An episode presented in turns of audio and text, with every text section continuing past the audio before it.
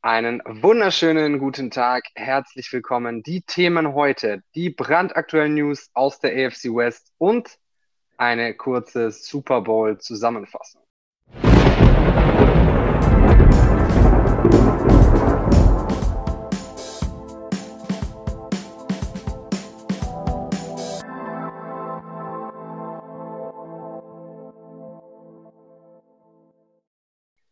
Hallo und herzlich willkommen zur dritten Ausgabe des Broncos Blitz Podcast. Heute werden wir uns nur zwei Themen bzw. zwei Überpunkten widmen. Einmal den aktuellsten News aus der AFC West und danach werden wir unsere wahrscheinlich eher äh, gebrochenen Ansichten zum Super Bowl präsentieren. Aber ich übergebe erstmal und heiße natürlich auch meinen geschätzten Podcast-Partner Julius hier wieder herzlich willkommen und ich übergebe erstmal an dich zu den allerneuesten News.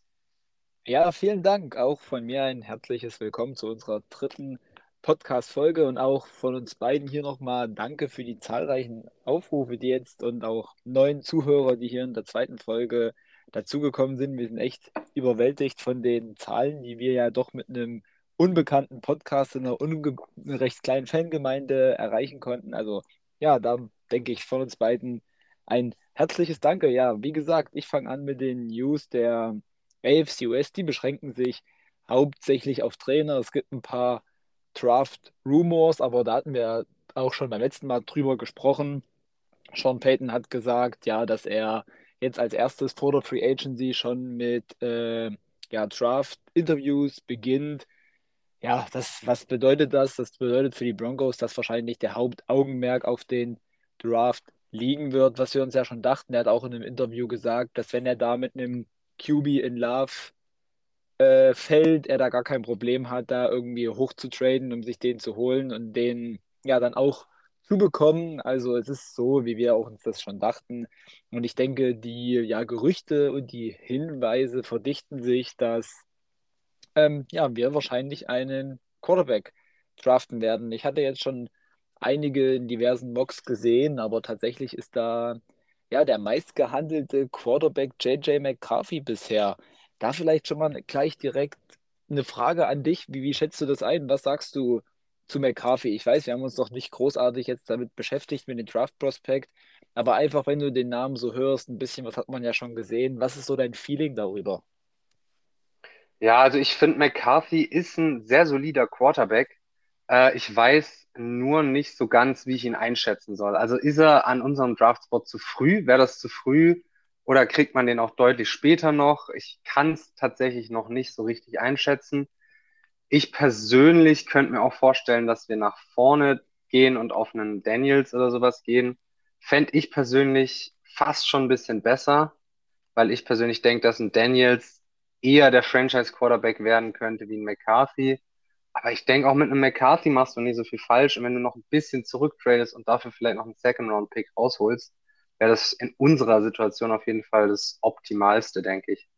Das, ja, das sehe ich ähnlich. Ja, ich denke, mit Hochtraden, das könnte echt ein bisschen schwierig werden. Ich denke, das kommt ganz gewaltig drauf an, was machen die Bears? Gehen die weiter mit Fields oder machen sie nicht? Da sind ja die Gerüchte auch eher in Richtung Fields ziehen lassen und Williams äh, draften. Genauso die nächsten, die vielleicht da traden könnten, wären die Patriots, zumindest so laut Gerüchten, da vielleicht mit einem Bridge QB reingehen ein Jahr. Aber ich sehe beides tatsächlich recht unwahrscheinlich. Also ich halte es auch hier am wahrscheinlichsten, dass wir downtraden werden und äh, ja, McCarthy holen. Ich denke, man bekommt ihn noch so Anfang 20er Picks, denke ich, rum. Aber gut, darum soll es heute nicht gehen. Da werden wir uns noch viel detaillierter in einer anderen Folge mit beschäftigen. Genau, ein paar neue Coaches gibt es. Nicht nur bei uns, auch bei den ähm, ja, Chargers, bei den Chiefs weiß man da natürlich jetzt noch nichts drüber. Da sind jetzt noch keine Coaches gegangen oder wurden neue geholt, da sie ja bis gestern, vorgestern noch gespielt haben. Genau, ich würde mal anfangen. Ich denke, da die prominenteste Besetzung in der AFC West ist ein neuer Offensive Coordinator, neben Jim Harbour natürlich, ähm, bei den Chargers. Die haben ja ihren Offensive Coordinator ziehen lassen, zu den Eagles, Kellen Moores gegangen. Und ja, es kommt ein Coaching-Veteran. Craig Roman kommt zu den Chargers. Die letzten zwei Jahre keinen Coaching-Job gehabt.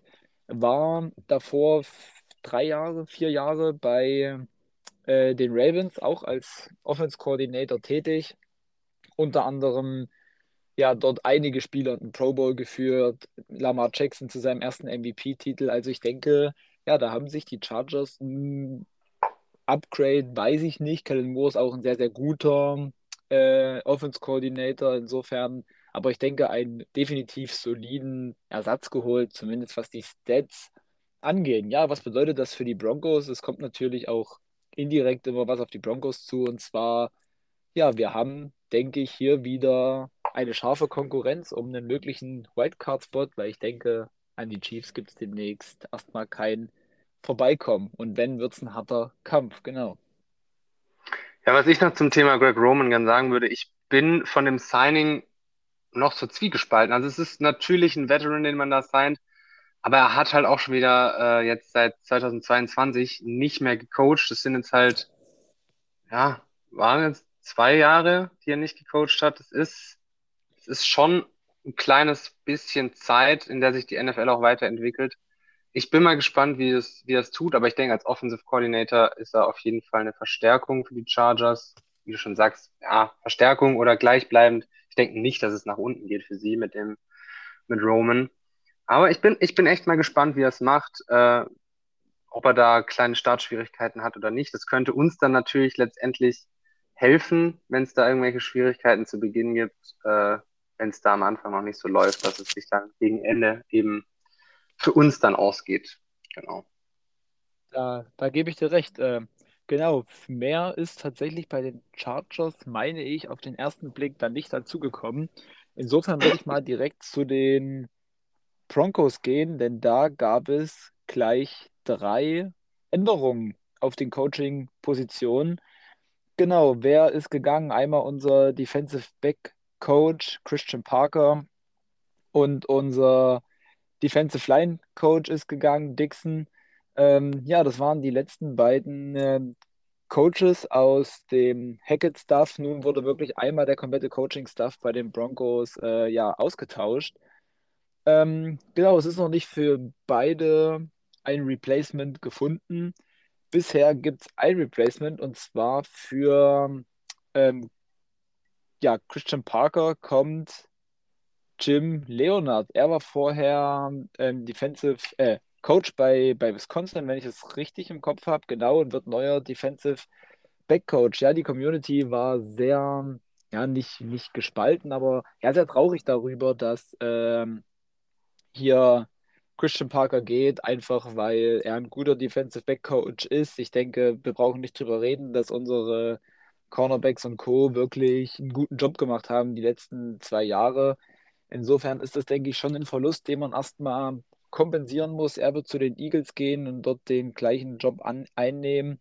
Aber genau, wir bekommen Jim Leonard, ein ehemaliger Broncos-Spieler, 2012 bis 2014 noch in der NFL gespielt bei den Browns.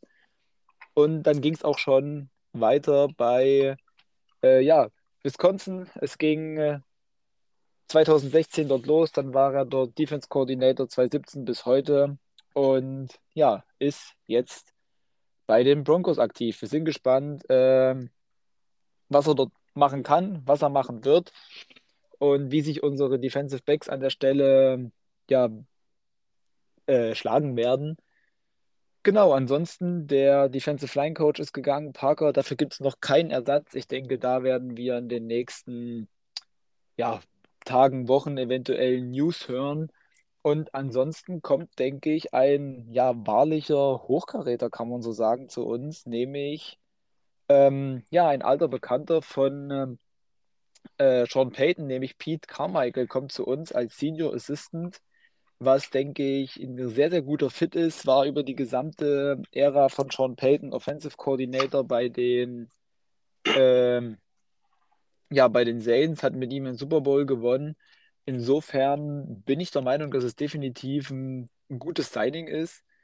Ich, ich bin gespannt, wie sie zusammenarbeiten werden und wie sich unsere Coaches jetzt, wo wirklich der ganze Staff einmal ausgetauscht ist, ja, wie er zusammenarbeiten wird, wie er sich verhalten wird und wie wirklich das erste Jahr unter einem Team, was sich, soweit es unsere Mittel zulassen, Sean Payton selbst zusammenstellen kann. schlägt. Ich bin wirklich gespannt auf das Jahr mit den neuen Coaches und ja, das war es auch schon zumindest zu den Coaching-News in der AFC West und bei den Broncos. Hast du noch zu den Coaches irgendwas zu sagen, was dir auf der, auf der Seele brennt, quasi? Das Einzige, was ich jetzt noch zu Carmichael sagen würde, ist auf jeden Fall ein sehr starkes, äh, eine sehr starke Verstärkung, finde ich. Äh, jemand, so jemanden im Team zu haben, ist immer gut. Was ich jetzt gerade noch gelesen habe, als ich äh, nochmal nach dem Namen geguckt habe, ist ein Gerücht, das ist von Sports Illustrated, dass mit dem Hiring auch eventuell Taysom Hill mitkommen könnte. Ich weiß nicht, was ich davon halten soll tatsächlich. Fände ich auf eine Art sehr wild, auf einer anderen Art, weiß ich nicht. Was wir mit einem Taysom Hill sollen, den kannst du halt vielseitig einsetzen. Aber ja, fand ich gerade nur noch ein Fun Fact, das hier mit reinzuhauen. Genau. Ansonsten, die restlichen Coaching-Signings sind jetzt nichts Weltbewegendes, die du jetzt schon gesagt hattest, zu denen ich jetzt nichts gesagt habe. Aber ich freue mich sehr über Carmichael. Das ist auf jeden Fall jemand, mit dem man nicht viel falsch machen kann. Das, das denke ich auch. Ich denke, ja, sonst hätten wären die Saints nicht über 15 Jahre mit ihm zusammen an der Seite und Sean Payton ja eine schon Ära bestritten da, die True Brees Ära. Insofern, ich denke, es ist kein schlechter Trainer und es bleibt abzuwarten, was er ja bei uns vollbringen kann. Genau, und damit würde ich auch schon sagen, können wir auch schon in den Super Bowl reingehen, ja, den man als Broncos-Fan wahrscheinlich ja, mit zwei weinenden Augen betrachtet hat. Ein Division-Rivale gewinnt das Spiel, das letzte Footballspiel auch des Jahres, erstmal der Saison. Genau, aber da hat mein Kollege sich sehr genau mit auseinandergesetzt. Ich hatte eine kleine Watch-Party und habe das natürlich nicht ganz so detailliert gemacht, aber ja, er hat sich hier Drive to Drive alles rausgeschrieben. Ich habe das Spiel natürlich auch geguckt, insofern werden wir beide, denke ich, genug dazu zu sagen haben. Ja, ich dachte mir, ich hatte auch eine Watch Party, aber ich dachte mir, wenn ich eh schon keinen Spaß beim Schauen habe, ähm, dann äh, schreibe ich schon gerade alles mit, damit ich mir das auch super hier dann äh, nochmal herausfiltern kann. Wir gehen mal direkt in das Spiel rein mit dem ersten Drive der Niners. Der war direkt eigentlich sehr solide. Dieser, dieser Kyle Juszczyk-Hurdle war auch genial. Und dann schien es so, als würden die 49ers direkt hier Opening Drive, Punkte, alles gut, solider Start. Und dann lässt einer der Top-Spieler, wenn nicht der Top-Spieler der 49ers der Saison den Ball fallen. Das war aber auch, ich glaube, das war der Fumble, der von Leo schnell geforst wurde. Der war sehr, sehr gut rausgeschlagen. Allerdings war das direkt natürlich der erste Genickbruch äh, für die 49ers. Ähm, Spoiler, es sollte nicht der letzte Fumble in diesem Spiel bleiben. Dann ging es weiter mit den Kansas City Chiefs, wo ich mir schon dachte, oh, wenn die jetzt einen Touchdown hinterherlegen, ist das direkt ein, ein gutes Statement. Allerdings war dem nicht so. Der erste Three and Out, da war ich noch sehr glücklich drüber. Spoiler, das hat sich dann auch auf Dauer nicht so äh, gehalten. Denn auch davon sollte es im Spiel noch einige geben. Dann kamen wir zum zweiten Drive von den 49ers und hier hatten wir zum ersten Mal etwas, äh, das sich öfter wiederholt hat und das waren die Back-to-Back-Penalties äh, im Spiel. Äh, ja, noch eine kleine Sache zu der McCaffrey-Sache, was sehr erstaunlich ist. Er hat in seiner gesamten Karriere bisher erst elf Fumbles gehabt, in der Regular Season drei. Ähm, ja, von den elf, die er gefumbled hat, hat er gerade mal vier gelost und davon drei allein diese Saison. Also es ist wirklich sehr, sehr ungewöhnlich, dass er McCaffrey fummelt und dann gerade in dem Spiel. Ich sag mal so, die 49ers wurden nicht auf dem Fuße bestraft, aber ja, es gab noch einige, wie du schon sagtest, andere Schlüsselseen, wo sie dann nicht äh, ja, viel draus gemacht haben und auch äh, Bezug nehmend auf die Back-to-Back-Penalties. Auch da komme ich nochmal drauf zu sprechen. Man hat hier wieder viele, viele sehr deutliche Holdings, vor allen Dingen an Nick Bosa gesehen, die hier nicht gepfiffen wurden. Ich muss sagen, meine Community blickt natürlich ein bisschen durch die Broncos-Brille. Ich weiß natürlich nicht, ob entsprechende ähnliche Calls bei den 49ers waren, aber es war schon wieder auffällig, dass da ja einiges nicht gepfiffen würde, was da, denke ich, man hätte locker pfeifen können. Vor allen Dingen, wenn es da um Nick Bosa ging, das war tatsächlich vermehrt der Fall. Ja, zu den Holdings, also ich hatte es ja in einer relativ neutralen Umgebung angeschaut, das Spiel. Ähm, es gab in beide Richtungen, fand ich schon Holdings. Klar, also ich fand auch, dass in die 49ers-Richtung, also gegen die 49ers, nicht so gepfiffen wurde gegen Bosa, aber ich fand auch, es hat sich auch in die andere Richtung gab es Holdings. Also das war jetzt nicht der Grund dafür, dass äh, die 49ers hier verloren haben. Wie gesagt, die zwei Strafen, Trent Williams äh, back-to-back, war einfach, einfach dumm. Dadurch hattest du dann einen zweiten und 27, dann hast du beim, äh, beim zweiten Versuch dann sieben Yards gemacht, hattest du den dritten und 20 und damit stehst du halt nicht gut da. Und dann gab es letztendlich auch äh, den nächsten Punt im Spiel. Ich weiß nicht, ob ich es richtig gehört habe. Das kannst du ja vielleicht kurz nochmal im, im Hintergrund äh, recherchieren. Ich meine, den amerikanischen Kommentator gehört, äh, ich meine, der amerikanische Kommentator hat während dem Spiel gesagt, dass es der Super Bowl mit den meisten Punts war. Aber ich würde dafür meine Hand nicht ins Feuer legen. Denn, was hier die These nochmal stützt, wir haben den zweiten Draft der Chiefs. Und erneut gab es einen Punt. Nicht sonderlich auffällige Szenen in diesem Drive.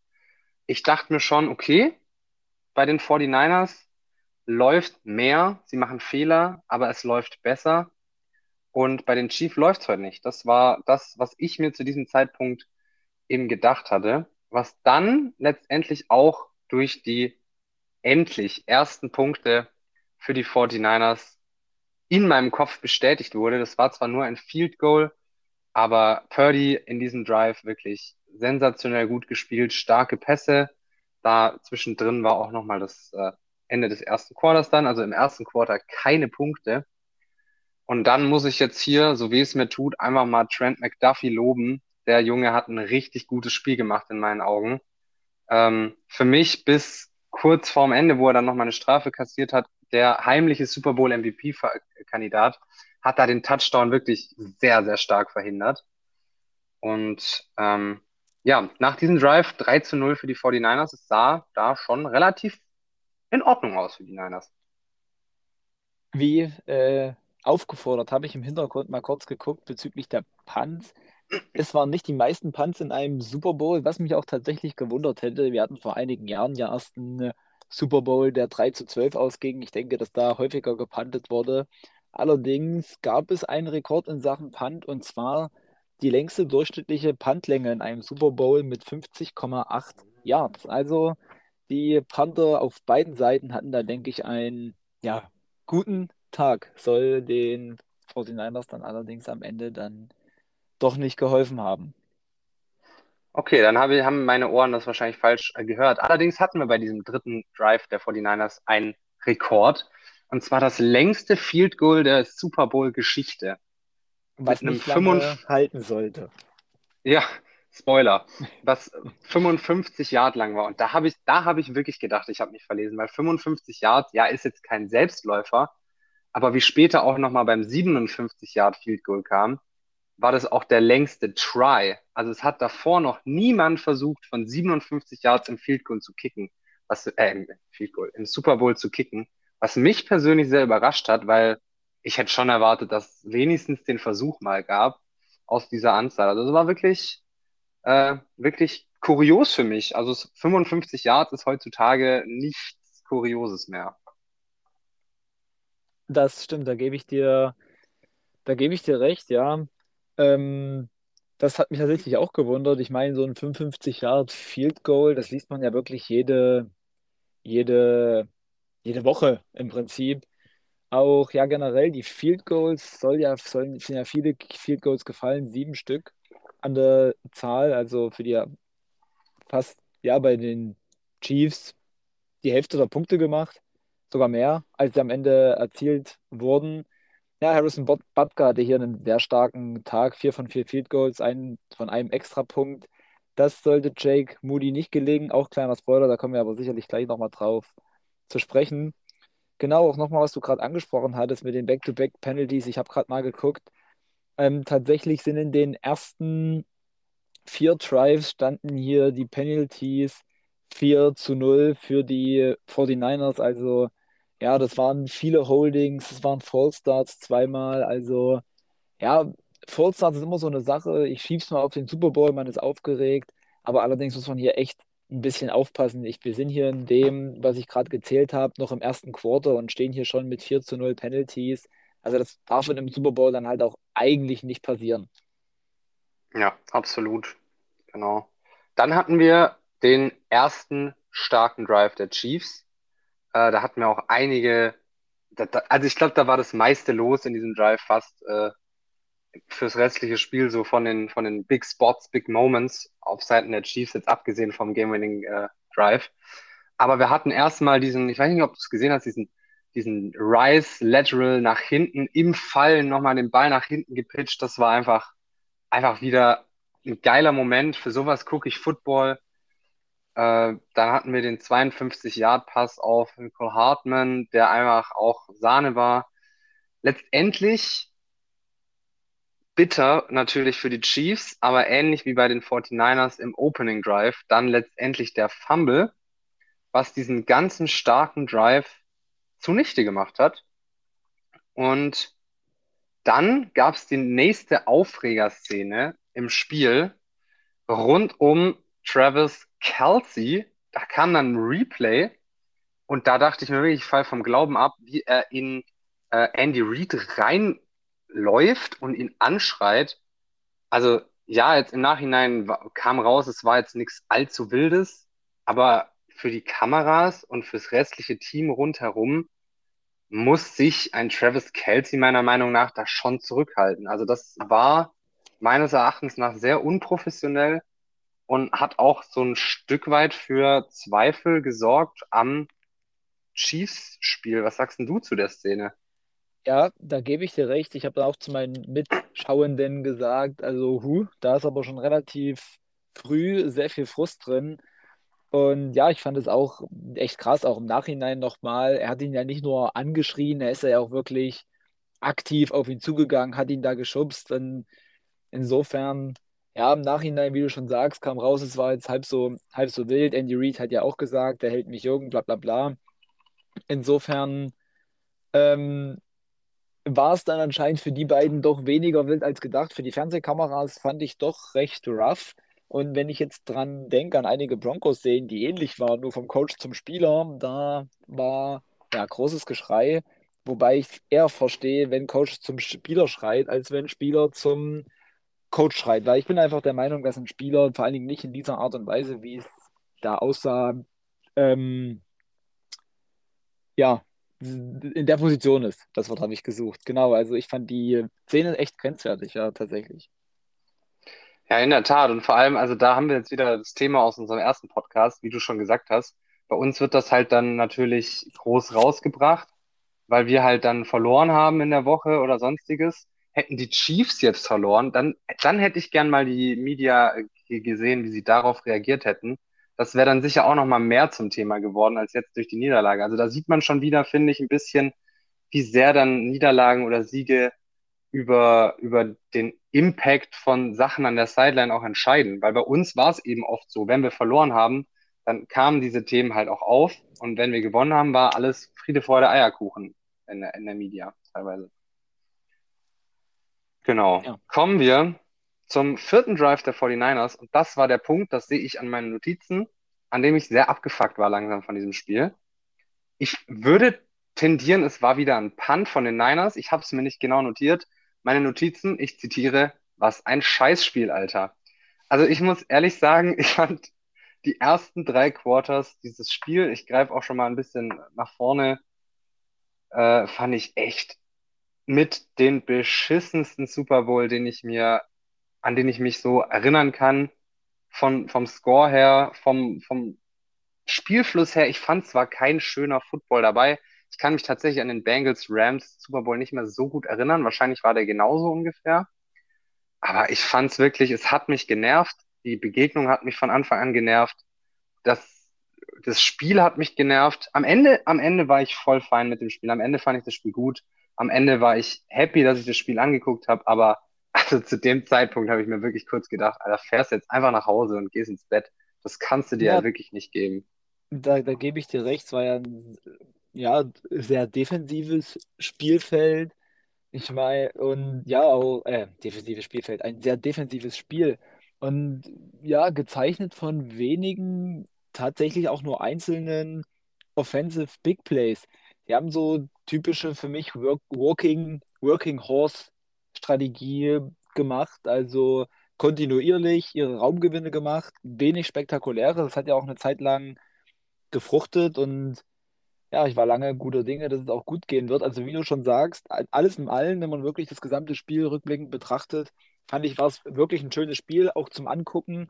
Ähm, ja, halt kontinuierlich von beiden Teams. Hat ja auch am Ende das Ergebnis gezeigt.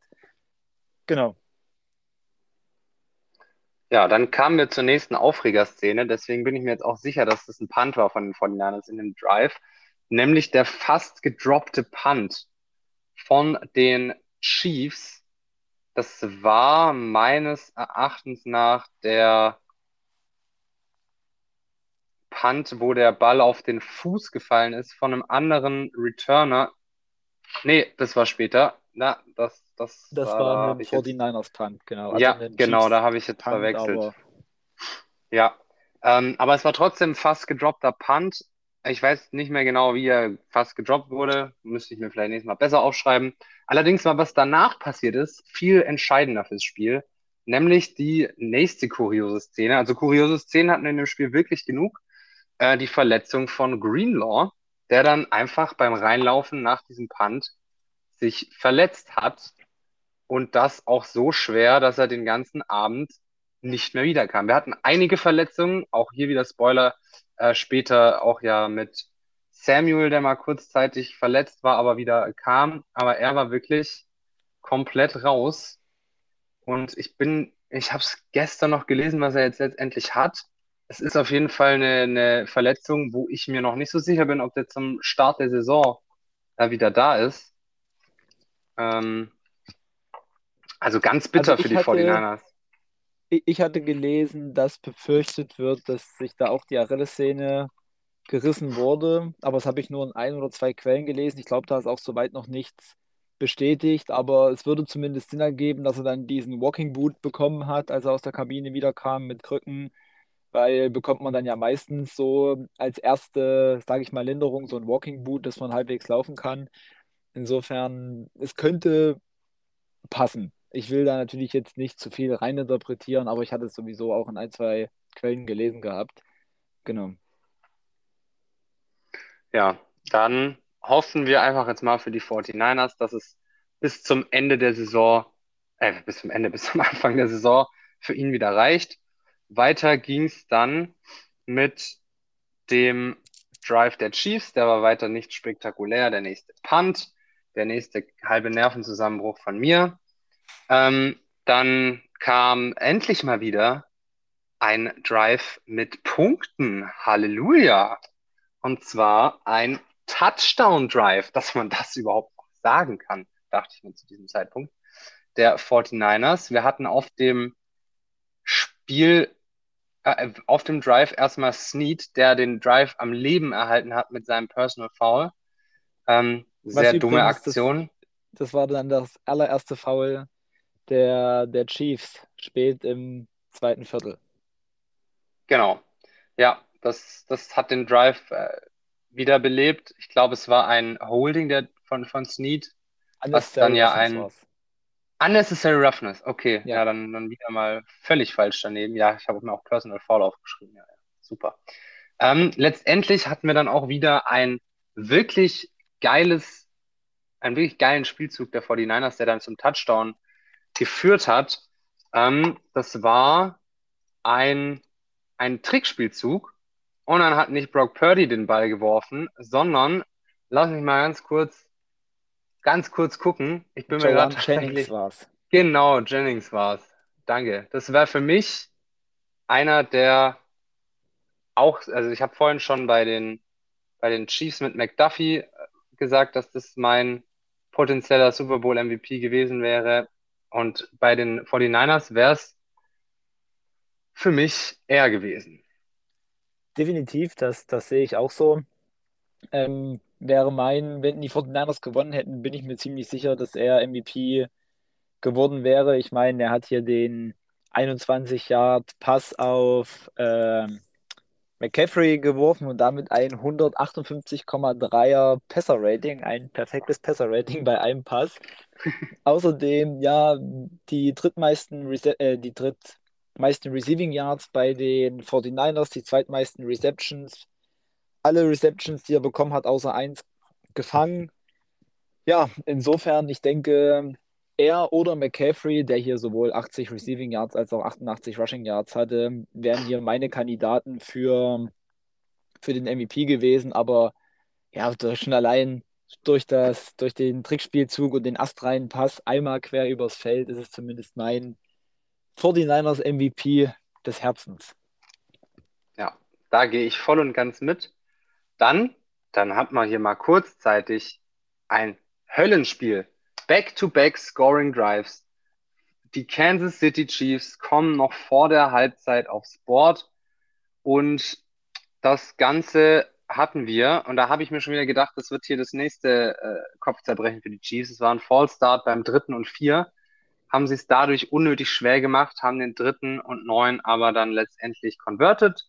Was mir auch bei diesem Drive aufgefallen ist, war, dass die Snaps sehr tief und sehr seitlich gekommen sind. Das hat sich dann durchs Spiel immer so ein bisschen durchgezogen, aber während dem Drive kamen die Snaps immer sehr, sehr tief. Also da musste Mahomes wirklich einige Male den Squad raushauen. Das war sicher auch nicht schön für die Oberschenkel hier die ganze Zeit.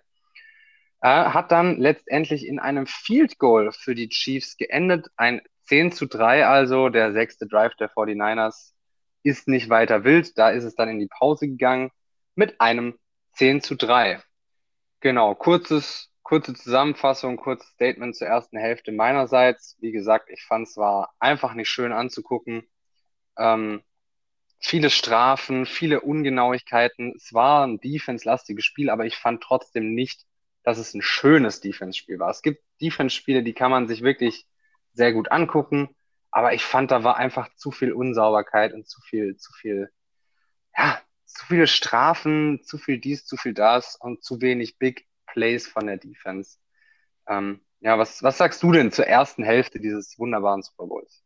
Das ist ja eine gute Frage. Erstmal muss ich noch sagen, dass ich vorhin hier Fake News ge gestreut habe, denn das erste Foul der Chiefs war schon früh im, im zweiten Viertel mit einem Intentional Grounding von Patrick Mahomes, eine Strafe, die man Stimmt. tatsächlich nicht allzu oft sieht.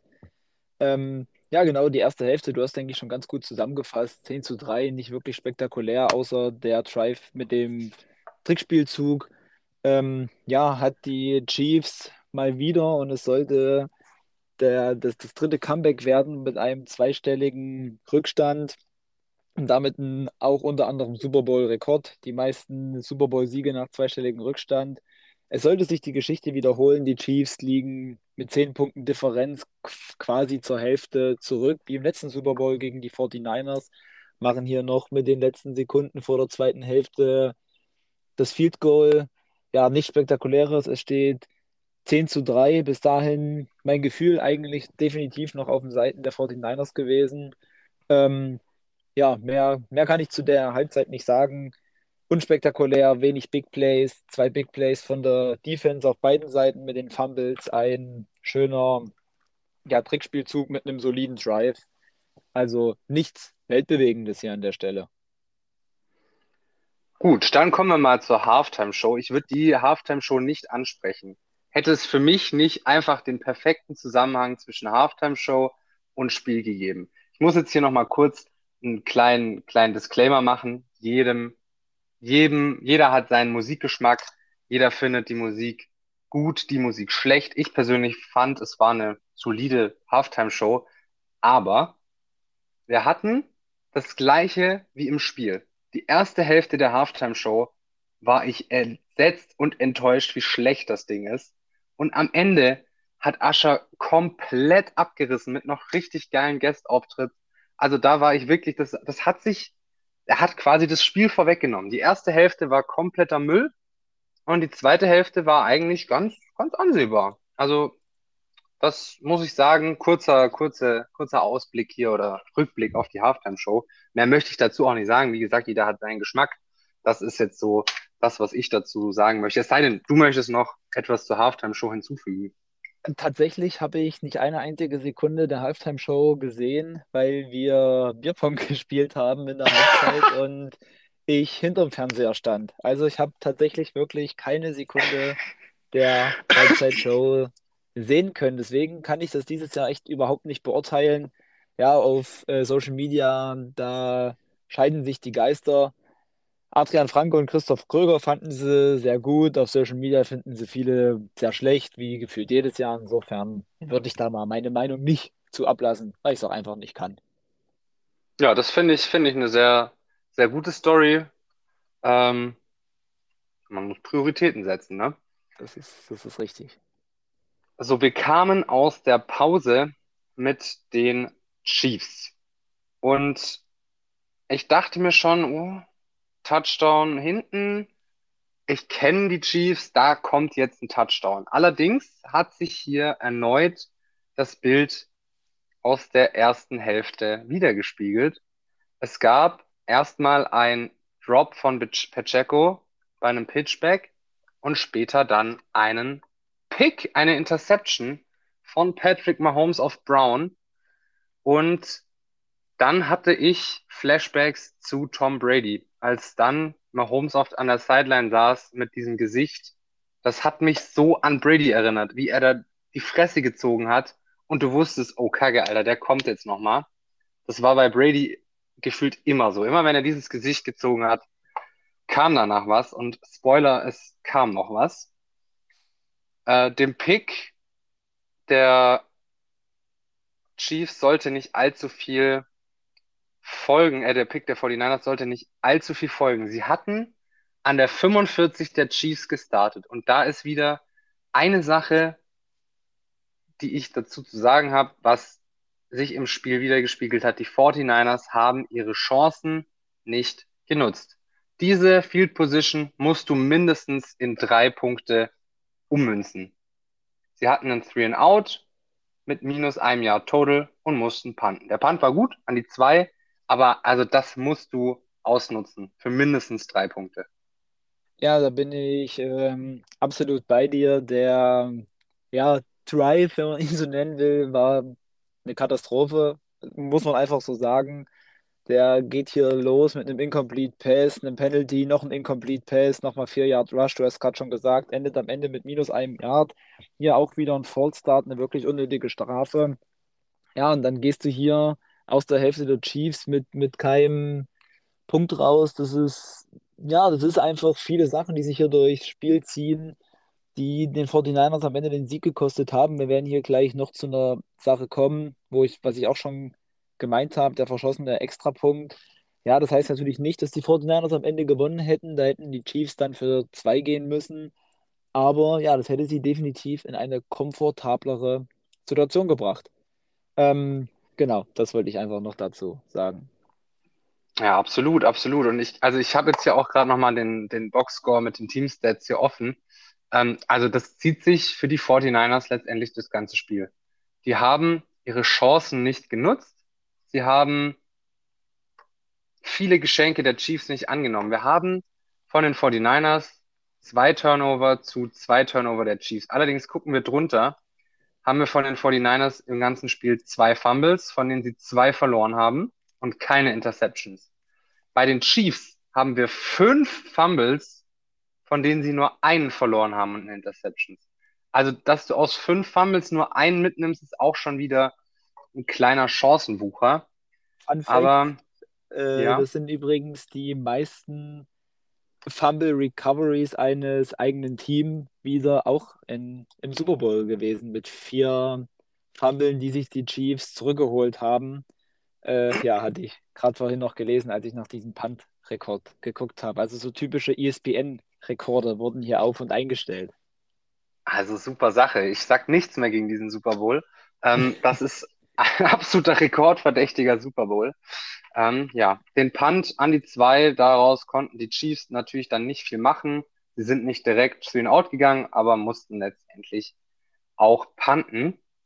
Nächster Drive der 49ers und es, es spielt sich das ab, was im vorherigen Drive schon passiert ist. Wir hatten einfach ein, ein schläfriges, ein verpenntes Team, das von den 49ers aus der Kabine kam. Wir hatten die Dibu Samuel Injury, das war vielleicht ein kleiner Impact, aber er kam ja schlussendlich wieder ähm, im Drive danach. Aber wir hatten erneut einen Punt von den, äh, von den, von den 49ers und erneut haben sie in diesem Drive keine Yards gemacht und ich glaube sogar Minus Yards, wenn mich nicht alles täuscht. Ich will jetzt hier nicht lügen. Ich bin mir ziemlich sicher. Genau. Ja. Ich würde da mal kurz, also gut, du hast es dann anscheinend rausgefunden, aber ich würde hier mal kurz einhaken, was du auch gerade meinst mit, mit Debo Samuel. Er hat wirklich hier auch einen rabenschwarzen Tag gehabt. Generell die Receiver der ja, von den Niners sahen da nicht gut aus. Debo Samuel mit einer Overall-Grade von 64 ist er hier der drittschlechteste Receiver der 49ers. Eine unheimliche Drop-Rate. Ähm, ja, von elf Targets gerade mal drei gefangen. Das ist äh, ja wirklich sehr, sehr ja, schwierig. Also das, so viel darf man eigentlich nicht fallen lassen. Sicherlich war da auch viel Contested dabei, aber er hat da kein, kein gutes Bild abgegeben und ja, ich sag mal so, der, der vor ihm ist, ist auch nur ganz knapp vor ihm, das ist Kyle Jaschczek und ja, das ist ein Fullback. Ich würde ihn jetzt also mal rauslassen aus den Passing oder Receiving Crates. Insofern, ja, Divo Samuel hatte ja einfach wirklich keinen guten Tag und auch generell die Nummer 1 Receiver der 49ers sahen hier nicht gut aus. Auch Brandon Ayuk für, obwohl es ging mit 49 Yards, aber auch kein Touchdown. Ähm, ja, es war schwierig. Übrigens, Brandon Ayuk, der schlechteste Receiver in der Overall Grade der 49ers. Ja, es war, war einfach kein, kein guter Tag für die 49ers Receiver, muss man auch einfach so sagen. Genauso wie George Kittle hier mit zwei Targets, äh, drei Targets, zwei Receptions und vier Yards in Summe. Ähm, ja, also es hat hier an vielen, vielen Ecken und Enden wirklich, wirklich äh, gehadert gestern, vorgestern. Definitiv. Ich muss jetzt hier Dibu nochmal kurz in bisschen Schutz nehmen, weil die elf, elf Targets, drei Receptions sind natürlich bodenlos. Allerdings weiß ich nicht, wie die ganzen Targets zustande kamen. Da waren wir, glaube ich, auch ein paar weggeworfene Pässe offiziell dabei, weil er hatte nur einen gedroppten Ball und vier Pass-Breakups, von denen alleine drei aufs Konto von Trent McDuffie gingen. Wie gesagt, für mich der heimliche Super Bowl MVP für die Chiefs hat wirklich ein sehr gutes Spiel gegen, gegen Dibu Samuel gespielt, hat ihn richtig gut aus dem Spiel genommen. Äh, sechs Targets auf Samuel gegen Trent McDuffie und er hat nur eine Reception zu neun Yards zugelassen. Und ich glaube, den Touchdown, den er verteidigt hat, war auch gegen Samuel. Also McDuffie hat da wirklich einen Bombendienst geleistet. Ich finde, Cornerbacks gehen manchmal so ein bisschen unter. Ähm, aber ganz starkes Spiel von ihm, muss man ihn jetzt einfach loben. Fand ich wirklich bärenstark von ihm. Das stimmt, das habe ich auch gerade nochmal gesehen. Ähm, ja, wobei tatsächlich äh, Ivo Samuel gar nicht so eine schlechte äh, Crate hatte gegen Trent McDuffie, sehe ich hier. Aber ja, da, da gebe ich dir recht, aber ja, ich sag mal so, in einem Receiver-Cornerback-Matchup gibt es natürlich auch zwei Seiten vom Ball und die Matchups, die ein Cornerback gewinnen kann, die kannst du auch als Receiver gewinnen. Insofern, ich gebe dir recht, Trent McDuffie hatte hier sicherlich einen Elite-Game, äh, insofern war das sicherlich nicht einfach gegen ihn, aber ja, nichtsdestotrotz denke ich, ähm, dass es trotzdem besser laufen kann in die Richtung der der 49ers und Debo Samuel. Ich muss, ich muss hier dich nochmal kurz verbessern, weil das, was du gesagt hast mit dem guten Grade, die 78,9 Grade, ist nicht, was, ähm, nee, warte, was waren es? 74,9 ist nicht die Grade von Samuel, sondern das ist die Coverage Grade von McDuffie. Also McDuffie ah, hatte gegen ihn okay, eine 74,9er Grade. Ich Fehler, bin jetzt ja. hier nämlich gerade nochmal auf die Receiving Stats gegangen. Einen Moment, da hatte er nur ein Rating von nee, äh, Coverage 64 Grade. gegen Trent McDuffie, wenn ich das hier richtig Genau, sehe. richtig. Okay. Und das ist für ein Dibu echt gut. Genau. So, weiter geht's jetzt, nachdem wir uns hier ein bisschen länger mit diesem Thema auseinandergesetzt haben, mit einem weiteren Punt, der, ah nee, das hatten wir gerade schon gesprochen mit dem Punt, dann Debo Injury Punt mit Loss. Dann kam ein Drive der Chiefs, der wirklich auch wieder sehr solide war, hat teilweise Spaß gemacht, ihn anzugucken. Letztendlich doch auch wieder nur, in Anführungszeichen, ein Field Goal und ein 10 zu 6 Spiel. Letztlich danach dann die Niners, Debo Samuel ist back, wieder ein bisschen Euphorie, der Leistungsträger ist wieder da, bla bla bla. Und wieder, schon wieder aufgeschrieben, McDuffie mit einer starken Coverage hatte da, glaube ich, einen richtig starken Pass-Breakup. Ich glaube, wieder gegen Dibu. Und wir hatten den nächsten Three and Out der Niners. Also die ersten drei Drives nach der Hälfte waren minus ein Yard, minus ein Yard und ein Three and Out. Bei dem Three and Out weiß ich gerade nicht auswendig, ob es da wieder für minus Yards war, aber ich glaube, da hatten sie tatsächlich mal plus Yards gehabt. Ich lasse das Tatsächlich hier einmal nicht. kurz. Sie hatten Nicht? 0 Yards, es waren McCaffrey Rush mit für 0 Yards, dann Incomplete Pass, Incomplete Pass, Punt. Genau, 55 Okay. Yards, sehr guter Punt. Und von Richie James für 7 Yards. Äh, Return, wi- witzige oder auch kleiner Side-Fact: Richie James vor 4, 5 Jahren beim ersten Super Bowl-Sieg der Chiefs noch auf der anderen Seite gestanden. Für die 49ers damals noch Receiver gewesen. Ja, jetzt auf der anderen Seite des Balls und nicht des Balls, auf der anderen Seite des Matchups und gewinnt den Super Bowl hier. Ja, das, äh, also fassen wir quasi mal kurz zusammen nochmal äh, für die 49ers. Die ersten drei Drives des Spiels. Du hast einen Ball sogar in der Hälfte der Chiefs und machst minus zwei Yards aus zwei, aus drei Drives. Das ist einfach schlecht. Das muss ich so hart sagen. Das ist schlecht. Das ist absolut bodenlos. Und letztendlich kommt dann jetzt hier noch der Punt der Chiefs äh, dazu. Du sagst, wie du schon richtig gesagt hast, recovered von den Chiefs. Ähm, der war jetzt ein bisschen unglücklich. Ich dachte erst, wieso, wieso versucht er den zu recovern? Aber im Replay hat man dann gesehen, der fällt aufs Bein eines Vorblockers äh, auf den Fuß und dadurch ist der Ball natürlich frei für alle. Und die Chiefs zeigen mal den 49ers, was man mit einer guten Feld Feldposition macht und hauen den ein One-Play-Touchdown mit Vardes Scantling rein. Und somit gehen die Chiefs zum ersten Mal in Führung.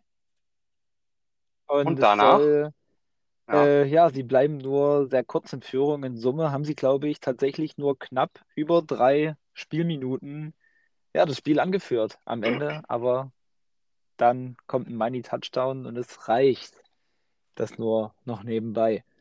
Ja, ich sag mal so, ich, äh, es geht ähnlich schlecht weiter. Ich will jetzt nicht deine, ähm, deine, deine Inhalte wegnehmen, aber ja, die wirken dann ein bisschen von der Rolle, finde ich. Müssen hier zwei Timeouts innerhalb von äh, 30 Sekunden verbraten, startet wieder mit einem Incomplete Pass, sehe ich hier gerade insofern. Ähm, ja, ich will dir, wie gesagt, das nicht wegnehmen. Du kannst damit gerne weitermachen. Es ist mir nur gerade aufgefallen, dass dann so ein bisschen, dann hat so ein bisschen gewirkt, als sei der Wurm drin, zumindest zeitweise. Ja gut, ich glaube, das hat sich durch die ganze zweite Hälfte bei den 49ers gezogen, der, der Wurm. Wir hatten auch die nächste Injury im Spiel, das war Feliciano. Dann, also ich fand den Drive eigentlich ganz schön anzugucken. Wir hatten einen vierten und drei, wo die 49ers für gegangen sind, haben ganz knapp den First Down geholt, hatten dann wieder einen sehr starken Touchdown von Jennings, wie ich finde, und ein geblockter extra Punkt, der eventuell, ich sag's nur, den Super Bowl in die andere Richtung hätte drehen können, denn somit hätten die Chiefs, die ab jetzt in der regular, äh, in der, in der normalen Spielzeit keinen Touchdown mehr gemacht hätten mit den Field Goals, nicht mehr ausgleichen können. Aber somit wieder nur ein Drei-Punkte-Lead für die 49ers durch den geblockten PAT. Und hier muss, muss ich jetzt sagen, ja, geblocktes PAT, da gibt man ja oft nicht so dem Kicker die Schuld. Allerdings muss ich sagen, war das einfach nicht gut von Moody. Der Ball wurde nicht von den Rushern geblockt, sondern von Leuten in zweiter Line, die den Arm einfach hochheben. Und beim PAT musst du den Ball einfach hoch genug über die Line bringen, damit der äh, reingeht. Also da sehe ich die Schuld schon ganz klar bei, äh, bei Moody. Ja, da, da, da gebe ich dir recht, definitiv. Da, da darf kein Verteidiger oder keiner aus der zweiten Reihe mehr, mehr rankommen. Der Einzige, der da rankommen darf, ist der, der von der Seite dort reinschießt. Ähm, insofern, das geht definitiv auf Modis Kappe und ja, man wird darüber sprechen. Ich denke, er wird sich da Vorwürfe machen, weil ganz klar, dieser PAT hätte die Chancen für sie, den Super Bowl zu gewinnen, drastisch gesteigert. Also wie gesagt, die Chiefs sind dann äh, beim nächsten Scoring, müssen sie ähm, ja, müssen sie eine, eine Two-Point-Conversion machen, um hier noch ausgleichen zu können. Ja, genau, das, das noch dazu. Und dann danach kommt ein, ja, eigentlich schon Monster-Try von den Chiefs. Die nehmen hier so geisteskrank enorm viel Zeit von der Uhr. Ich sehe das sind fast sechs Minuten bis schon dann ins letzte Drittel der, äh, der, des vierten Quarters, aber ja, oder? Bin ich. Ah, nee. Doch, ja, das passt. Doch. Von elf bis in die Minute vier, also sechs Minuten sind weg. Sehe ich nur gerade, aber du hast dir das sicherlich alles wieder detailliert aufgeschrieben. Insofern mach du erst mal weiter und ich hake dann ein, wenn ich was zu sagen habe. Ja, wir hatten, wir hatten dann, wie du schon gesagt hast, ein starker Drive von den Chiefs, was ich mir wieder aufgeschrieben habe. Bei dem Drive waren wieder die Snaps, die waren wieder sehr auffällig schwach und niedrig. Letztendlich ist man bis zur Goal-to-Go-Situation gekommen, ist fürs Field Goal gegangen, verstehe ich. Man nimmt lieber den Ausgleich, als dass man da für, für geht. Ich denke, wieder um zurück auf das, auf den PAT zu kommen, hätten sie nicht gemacht, wenn es hier 17-13 gestanden wäre. Ich glaube, dann wären sie für den Touchdown gegangen. Äh, somit haben wir jetzt hier ein 16 zu 16. Das ist aus Sicht der Chiefs völlig machbar, völlig in Ordnung. Und so übergibt man den Ball den 49ers, die mit vier Minuten mit sehr gutem Zeitmanagement eventuell den Sack zumachen können. Also zu dem Zeitpunkt dachte ich mir, okay, das sieht gar nicht schlecht aus. Ähm, wir hatten dann den elften Drive insgesamt für die 49ers. Wir hatten relativ zu Beginn die Verletzung von Carl Laftis von den Chiefs. Auch das war für mich wieder ein Punkt, wo ich gesagt habe, okay, das könnte wirklich was werden für die 49ers.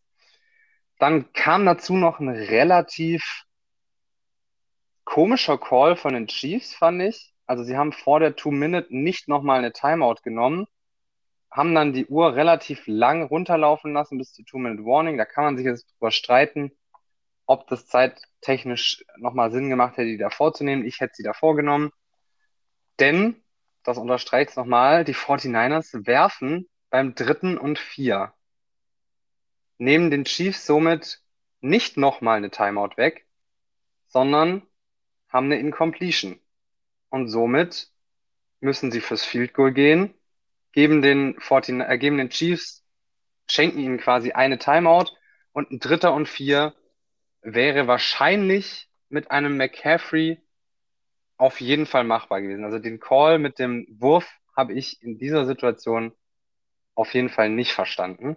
Und Wie gesagt, und damit ehrlich, der, ja, äh, selbst, selbst ohne, selbst wenn McCaffrey das nicht geschafft hätte, so, es ist am Ende ein Incomplete Pass, die äh, kicken dann das Field Goal, also so und so, der Worst Case wäre gewesen, sie kicken ein Field Goal. ja, Insofern, ich verstehe das auch nicht im Nachhinein betrachtet. Ähm, ja, wie gesagt, wir haben es ja jetzt schon einige Male gesagt, es waren tatsächlich hier viele fragwürdige Entscheidungen und viele kleine Sachen, die sich hier durch das gesamte Spiel wirklich durchgezogen haben, die in Summe, muss man einfach ganz klar sagen, ihn hier den Super Bowl gekostet haben, weil die 49ers, die haben jetzt hier, äh, 49ers, die Chiefs haben jetzt auch hier kein Spiel von einem anderen Stern abgelegt. Sie waren da, wo sie da sein mussten, aber halt auch mehr nicht. Ein gutes Pferd springt nur so hoch, wie es muss. Und das haben hier die Chiefs eindeutig gemacht. ja. Und dann darfst du eben den 49ers meines, äh, den Chiefs meines Erachtens und mit Patrick Mahomes auf gar keinen Fall den Ball nochmal geben. Mit, ich glaube, sie hatten noch zwei Timeouts oder ein Timeout, ich bin mir nicht sicher. Äh, zwei oder drei, ich bin mir tatsächlich nicht sicher. Aber sie hatten noch 1,53 auf der Uhr. Touchback von der eigenen 25 und da war mir eigentlich schon klar, dass wir hier heute ein Overtime-Spiel sehen. Ich habe nicht wirklich dran geglaubt, dass es ein Touchdown wird. Ich glaube, also dafür war es mir einfach relativ zu sicher, dass die 49ers da einen guten Job machen. Ähm, letztendlich sind sie doch relativ weit gekommen mit einem sehr, sehr starken Two-Minute-Drive, war letztendlich ein 29 Yard Field Goal und damit war das Spiel fast vorbei. Also mit drei Sekunden, äh, sechs Sekunden auf der Uhr nach Kickoff, noch drei Sekunden, haben die 49ers dann nochmal den Ball bekommen und sind dann abgekniet und in die Overtime gegangen mit einem 19 zu 19. Witzig, ähm, äh, Fakt auch zu, zu dem Abknien von, von Purdy. Ich habe gelesen, in Amerika war das Over-Under für Rushing Yards von Purdy bei 12,5, also beim Betting. Und er hatte tatsächlich bis zu diesem Spielzug 13 Rushing Yards und mit dem Abknien zählt es ja als Rush für minus ein Yard, damit ein Yard Loss und er ist wieder in das andere reingefallen von äh, 12,5, da er dann äh, 12 ja, Yards hatte. Also wirklich bitter für jemanden, der hier auf das Over gesetzt hat und sich seiner Wette sicher war, dann im letzten Spielzug mit drei Sekunden left seine Wette noch zu verlieren. Ja, das, äh, das ist sehr, sehr lustig, tatsächlich. Und ja, dann gehen wir in die Overtime mit dem nächsten Call der 49ers, den ich persönlich nicht ganz verstanden habe. Und auch im Internet habe ich jetzt oft gesehen, dass viele den Call nicht verstanden haben. Und zwar, man received den Ball in der Overtime, wo jeder mindestens eine Possession bekommt.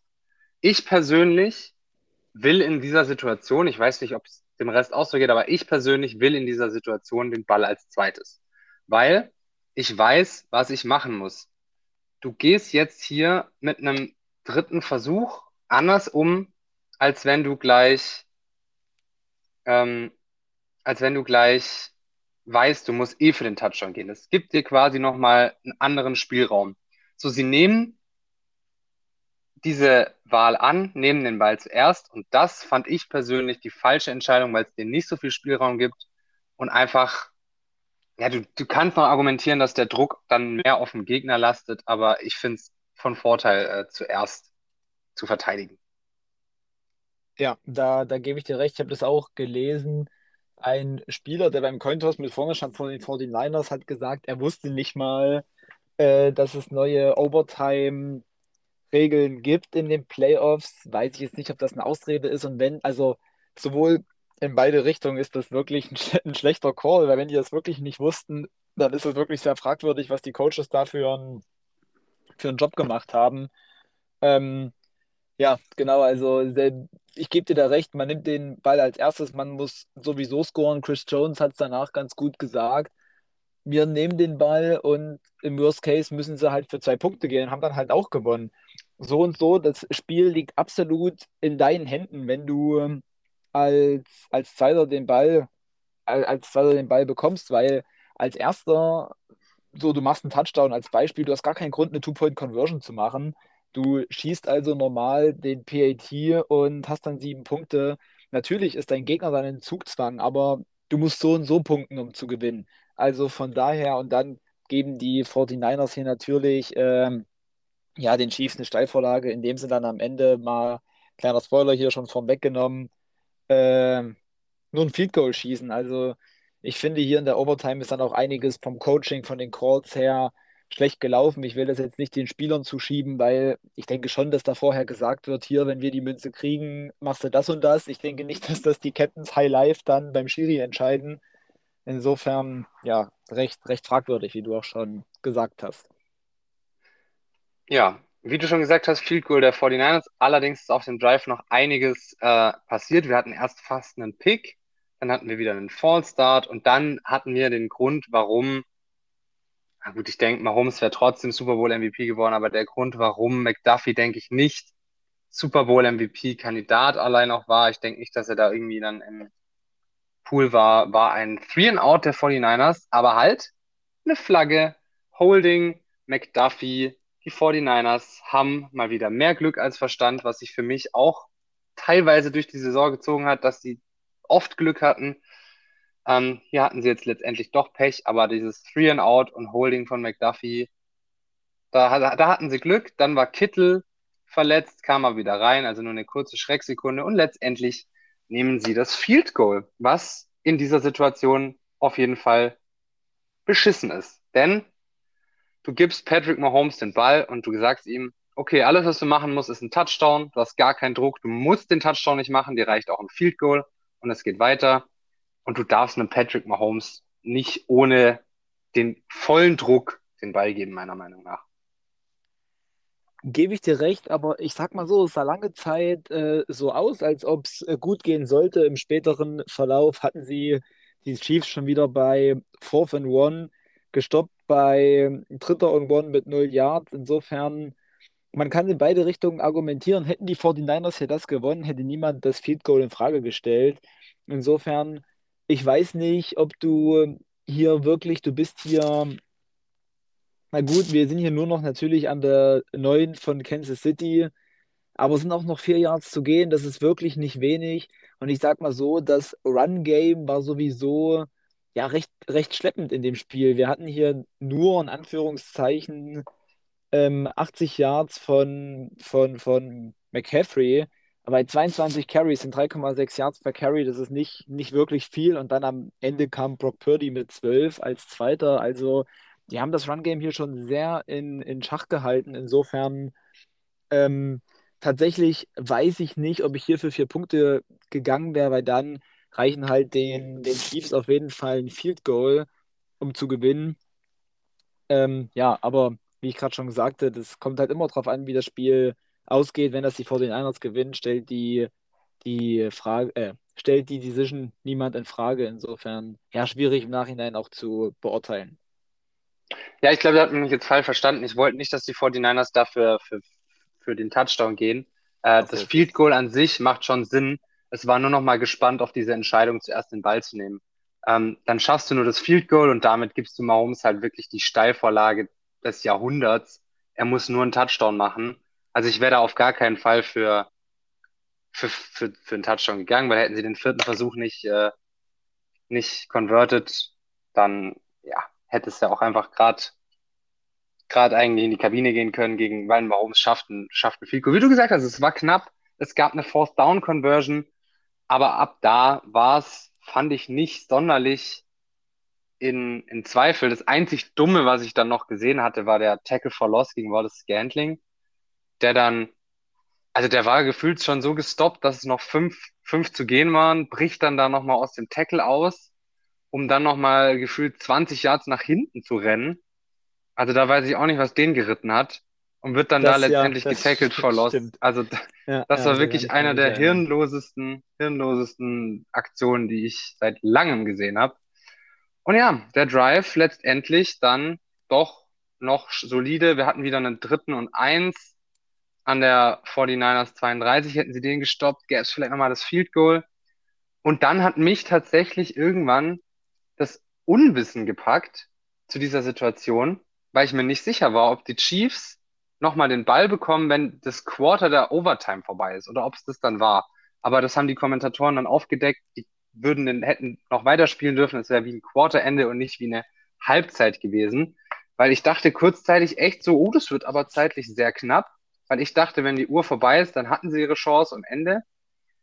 Ähm, aber wir hatten es auch eh nicht mehr gebraucht, denn sechs Sekunden vor Ablauf der Overtime-Zeit wirft Patrick Mahomes die Pille auf Miko Hartman. Ein Dreier-Touchdown. Und Hartman hat es wohl im ersten Moment gar nicht äh, kapiert, dass sie jetzt gewonnen haben, hat Patrick Mahomes im Nachhinein gesagt. Aber die Kansas City Chiefs gewinnen back-to-back -back den Super Bowl. Das haben die Broncos natürlich vor ihnen geschafft und auch bevor es cool wurde, also kommt, liebe Chiefs-Fans, flext nicht rum. Wir haben es schon gemacht, bevor es cool war. Schon damals haben wir das gemacht. Ein kleiner Spaß am Rande. Ähm, herzlichen Glückwunsch auch an alle Chiefs-Fans. Ja, das stimmt. Das stimmt. Ja, nochmal herzlichen Glückwunsch von mir an alle Chiefs-Fans. Ich, ja, ich gönn's euch, wäre jetzt schon ein bisschen hochgegriffen, aber es war letztendlich verdient. In den Playoffs in dem Spiel wart ihr das beste Team, fand ich. Und ja, verdienter Super Bowl Champion, leider. Es hätte allerdings auch in die andere Richtung ausgehen können. Also es war ein 50-50-Spiel overall. Ähm, das zeigen auch eindeutig die Stats. Also die Time of Possession hat sich um zwei Minuten unterschieden. Ungefähr gleich viel Plays. Bei den Yards knapp 70 Yards weniger für die 49ers. Allerdings hatten die Chiefs auch einen Drive mehr. Und die 49ers hatten diesen einen Drive vor der Hälfte, zählt da auch mit rein. Also offiziell hatten sie quasi zwei Drives mehr fast. Ähm, deswegen auch die Yards mehr. Und ansonsten auch sehr ausgeglichen. Zwei Touchdowns jeweils. Also es war ein sehr ausgeglichenes Spiel. Was soll ich noch sagen? Es war verdient. Ähm, natürlich fand ich es scheiße, aber ja, herzlichen Glückwunsch. Da, da bin ich voll bei dir. Auch von mir natürlich hier herzlichen Glückwunsch an, an alle Chiefs-Fans. Aber ich sag mal so, es war hier kein Feuerwerk auf beiden Seiten. Es war definitiv ein ausgeglichenes Spiel. Aber ich kann nur noch mal sagen, was ich vorhin gesagt habe. Ein gutes Pferd springt nur so hoch, wie es muss. Die Chiefs waren da, wo sie da sein mussten. Ich denke, nach der Regular Season hat niemand daran wirklich geglaubt, dass die Chiefs am Ende im Super Bowl stehen und den auch gewinnen. Ähm, ja, aber dann in den, in den Playoffs haben sie dann einfach abgeliefert, wenn es drauf ankam. Insofern haben sie hier auch verdient gewonnen, sage ich mal, weil sie haben sich hier nicht durch die Playoffs irgendwie durchgemogelt. Ähm, ja, aber natürlich, es ist irgendwo dann für jeden Division-Rivale ein Dorn im Auge zu sehen, wie hier gerade wirklich eine Dynasty geboren wird. Und das muss man einfach ähm, ja so neidlos anerkennen. Das sind hier drei Super Bowls in fünf Jahren, sechsmal AFC Championship Game. Ähm, ja, ein wirklich ich denke auch in den nächsten Jahren noch kaum zu schlagendes Team, weil man hat es dieses Jahr gesehen, die Receiver waren nicht wirklich, die waren nicht wirklich gut. Das war über die ganze Saison ein sehr präsentes Thema mit den Receivern. Und trotzdem reicht es am Ende. Also man sollte mit den Chiefs immer rechnen. Ähm, genau, ich hatte übrigens gerade nebenbei noch so ein paar ja, ESPN-like Rekorde gesehen. Unter anderem war natürlich in aller Munde das meist, der meistgesehene TV-Podcast in, den in den USA der Geschichte. Ähm, ja, zwei Field Goal Rekorde in einem Spiel. Wir hatten es vorhin schon mal kurz angedeutet. Einmal 55 Yards von Jake Moody. Das sollte, wie gesagt, nicht lange halten. Und dann hat Harrison Butker mit 57 Yards hinterhergelegt. Ebenfalls die meisten Field Goals von über 50 Yards in einem Super Bowl mit zwei in dem Fall generell auch die meisten Field Goals. Also es waren hier ein, ein Tag der Panther und Kicker, wie ich vorhin schon mal angedeutet hatte, mit den meisten durchschnittlichen Punts. Ähm, ja, auch generell erst der zweite Super Bowl, meine ich, der in die Overtime ging. Der erste gegen, äh, äh ja, meine ich damals Patriots Falcons. Ich hatte es gelesen. Ja, Mir kam ja. das zwar echt äh, Spanisch vor, in Anführungszeichen, weil ich echt dachte, da sind schon mehr in die Overtime gegangen, aber ja, anscheinend nicht. Und mit äh, ja, 74 äh, Minuten und 57 Sekunden auch der Super Bowl mit der längsten Nettospielzeit. Ähm, genau, also viele, sage ich mal, auch Rekorde abseits der so dieser Hauptrekorde, die man so kennt. Aber das gibt es ja jedes Jahr, dass der aktuelle Super Bowl ungefähr zehn absurde Rekorde bricht. Ja, mehr habe ich eigentlich auch nicht zu sagen. Ich denke, diesmal wird das hier eine Folge mit einer sehr soliden Länge für ein Spiel. Ähm, genau, die Saison geht zu Ende. Ich will jetzt noch nicht auf den, den Vorblick quasi vorgreifen. Ich denke, du willst bestimmt noch ein, zwei Worte verlieren. Ähm, genau. Ja, das würde ich tatsächlich, weil du hast gerade so schön die Rekorde aufgezählt. Da muss ich jetzt hier auch noch mal einen Rekord aufzählen. Das wird hier Jetzt haltet euch fest, das will ich aus den Latschen hauen. Der kürzeste Broncos Blitz Podcast aller Zeiten. Also außer ich rede jetzt noch 20 Minuten oder so, dann äh, nicht.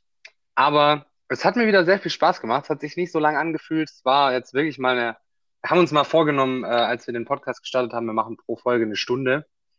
Ja, das wird, glaube ich, so schnell nix. Aber auch, äh, ja, ich will mich einfach nochmal, wie schon du am Anfang, dabei, dafür bedanken. Als, ich, als wir den Podcast gestartet haben, haben wir gedacht, das hören sich vielleicht vier, fünf Leute an. Und jetzt sind es pro Folge schon auch gut zweistellige, gute, gute zweistellige Zahlen. Darüber sind wir, glaube ich, sehr froh. Und ja, ich kann euch jetzt hier, um euch auch längerfristig zu binden, natürlich ein paar Ausblicke liefern. Wir wollen in nächster Zukunft auf jeden Fall noch äh, Awards machen, also Auszeichnungen für die Spieler der vergangenen Saison, ein bisschen zurückschauen, nochmal auf die vergangenen Saison, die Tränen nochmal kurz wegwischen, dass die Saison schon wieder vorbei ist und dann aber auch schon in Richtung Zukunft gucken mit detailliertem Scouting zu einzelnen Personengruppen. Da werden wir dann je nach Position immer zwei, drei Positionen pro Podcast ähm, aufführen und eben bis zum Draft da einmal sämtliche Positionen für euch durchgehen. Natürlich wird es auch Mock-Drafts noch und nöcher, denke ich, geben bei uns. Ich allein habe wahrscheinlich schon so 30 Stück gemacht. Und ja, ich habe auf jeden Fall Bock. Also nichts bleibt hier unerwähnt. Und wir können auch sagen, viele werden jetzt in die Pause gehen. Wir machen keine Pause. Gut, wir machen auch nicht wöchentlich Podcasts, aber einmal im Monat werdet ihr uns mindestens an der Backe haben, weil das macht uns zu viel Spaß, um es nicht zu machen. Und deswegen freue ich mich auch aufs nächste Mal. Und das war es jetzt auch von meiner Seite. Wenn du nichts mehr hinzuzufügen hast, ähm, würde ich den Podcast hier beenden. Ich verabschiede mich auf jeden Fall schon mal.